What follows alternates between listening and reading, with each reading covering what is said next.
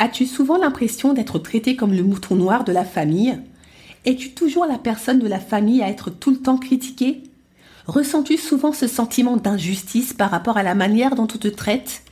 Si tu as répondu oui à l'une de ces questions, no stress, ça sera bientôt la fin. Avec mon nouveau programme de coaching Plus jamais bouc émissaire, comment guérir de ses blessures et briser le schéma familial toxique, tu auras tous les outils pour te débarrasser de cette fausse identité qui t'a trop longtemps collé à la peau. Pour fêter le lancement de ce programme de feu, j'offre jusqu'au vendredi 10 mai une réduction de 200 euros. Profite vite de la promo et rejoins-nous. Tu trouveras le lien d'inscription dans la description de l'épisode. En attendant, je te souhaite une bonne écoute.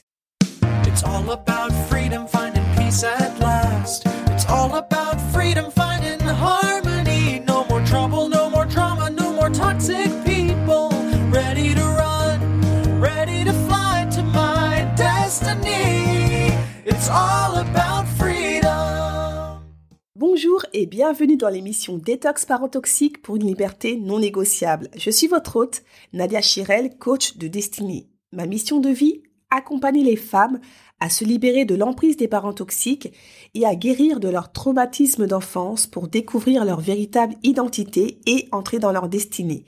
Je suis ravie de vous accueillir dans l'épisode 27, Fille de mère narcissique et vie amoureuse. Comme vous le savez, cette semaine a été placée sous le signe de l'amour, à travers un jour que certains amoureux attendent avec impatience, la Saint-Valentin. Pour ma part, je considère que l'amour ne doit pas être valorisé ni célébré qu'une fois par an, mais tous les jours, car c'est une vraie bénédiction pour les couples de se réveiller chaque matin auprès de sa moitié.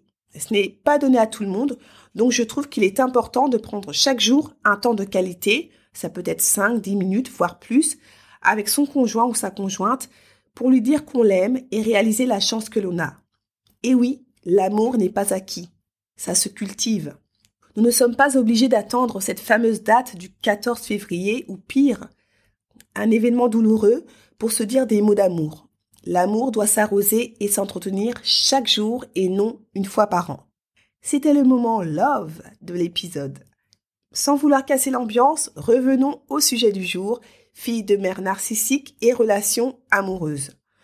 Dans cet épisode et les suivants, nous allons reprendre la saga sur les mères narcissiques en évoquant la vie amoureuse quelque peu tumultueuse et destructrice vécue par les filles ayant grandi à leur côté.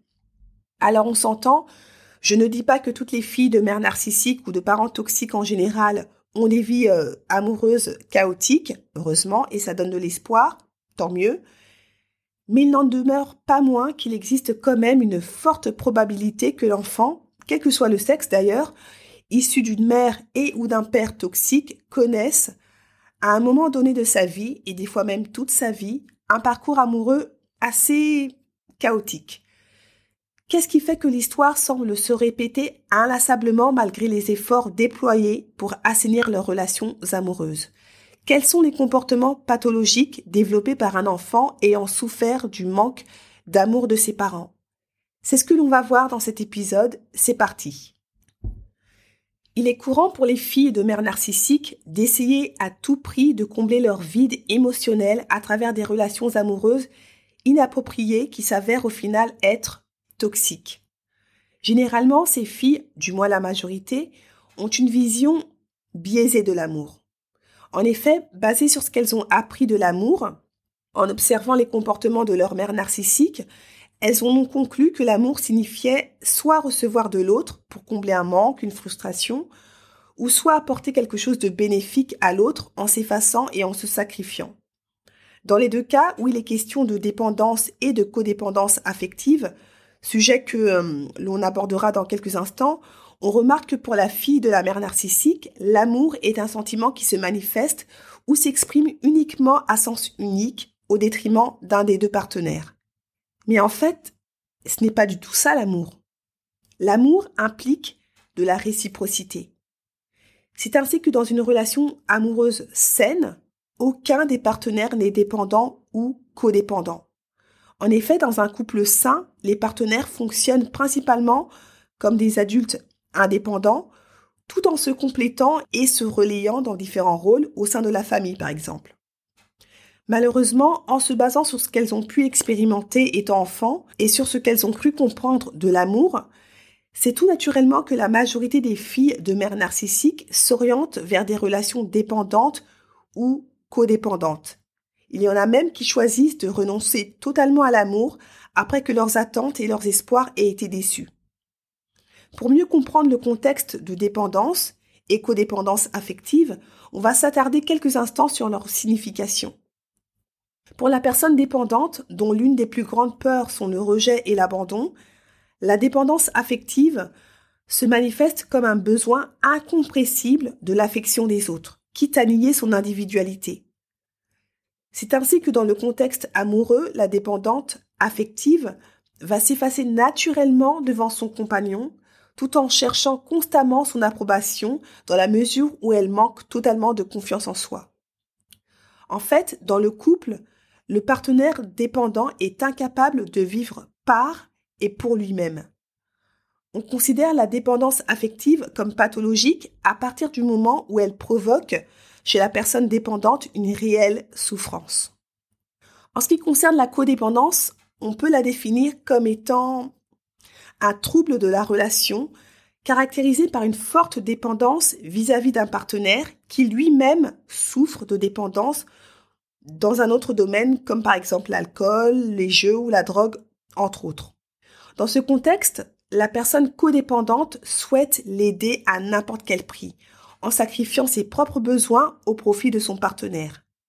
Mine de rien, ces sacrifices volontaires et complètement assumés provoquent chez elle une forte frustration qu'elle a tendance à nier et qui reste donc inexprimée. Malgré la souffrance éprouvée, la personne codépendante ne parvient pas à se libérer. Dans ce genre de relation, elle reste persuadée que sans son aide, son partenaire va sombrer. Endossant le rôle de sauveuse, la personne codépendante l'aide donc au détriment de sa propre vie et son bien-être. Elle se donne vraiment comme mission de vie, et c'est vraiment ça, de le sauver à tout prix de lui-même, quoi qu'il lui en coûte. En d'autres termes, les besoins du partenaire passent en priorité bien avant les siens. En réalité, la codépendance est avant tout la recherche de l'amour par les personnes qui n'ont jamais reçu de l'attention autre que sous forme d'emprise et de contrôle. C'est donc naturellement que ces personnes qui en ont été victimes toute leur vie continuent à l'âge adulte et notamment dans les relations amoureuses à confondre amour et contrôle. Vous l'avez compris, les relations dépendantes et codépendantes sont loin d'être saines et épanouissantes. C'est donc sans surprise qu'elles se terminent généralement par un échec ou une accumulation de souffrances. Lorsque la relation prend fin, il y a de fortes chances que la fille de la mère narcissique répète le même schéma, à moins qu'elle prenne conscience qu'elle tombe inlassablement sur le même profil d'homme et qu'elle réalise finalement que sa manière de les choisir n'est pas la bonne. En effet, sans prise de conscience de sa part concernant les mauvais choix de ses partenaires, l'histoire se répétera encore et encore. Qu'est-ce qui fait qu'elle cumule systématiquement des échecs amoureux? Il y en a qui pourraient croire que c'est une sorte de malédiction et qu'elles n'ont aucun contrôle sur leur vie de couple. En réalité, dans notre cas, ce qui se passe dans le contexte où la fille a vécu de lourds traumatismes dus à ses relations toxiques avec sa mère, c'est que la fille reproduit inconsciemment, de façon cyclique, sa relation avec sa mère qui a été ponctuée depuis toujours par des déceptions répétées. Cette façon de reproduire de façon quasi instinctive les mêmes schémas toxiques dus à des traumatismes vécus et non traités est ce qu'on appelle en psychanalyse la compulsion des répétitions. Typiquement, la fille de la mère narcissique choisira presque systématiquement un conjoint qui sera incapable de répondre à ses besoins émotionnels, tout comme l'a été sa mère. Ce qui se passe, c'est que l'être humain est naturellement attiré par ce qui lui est familier. La nouveauté, même si elle lui est bénéfique, lui fait peur car ça reste l'inconnu et lui fait logiquement sortir de sa zone de confort. C'est donc challengeant et tout le monde, on le sait, n'aime pas le challenge. Je le répète, ça reste quand même un saut vers l'inconnu. Bien que la personne soit quasi convaincue que le résultat attendu en sortant de, de sa zone de confort sera bénéfique pour elle, ça reste finalement abstrait.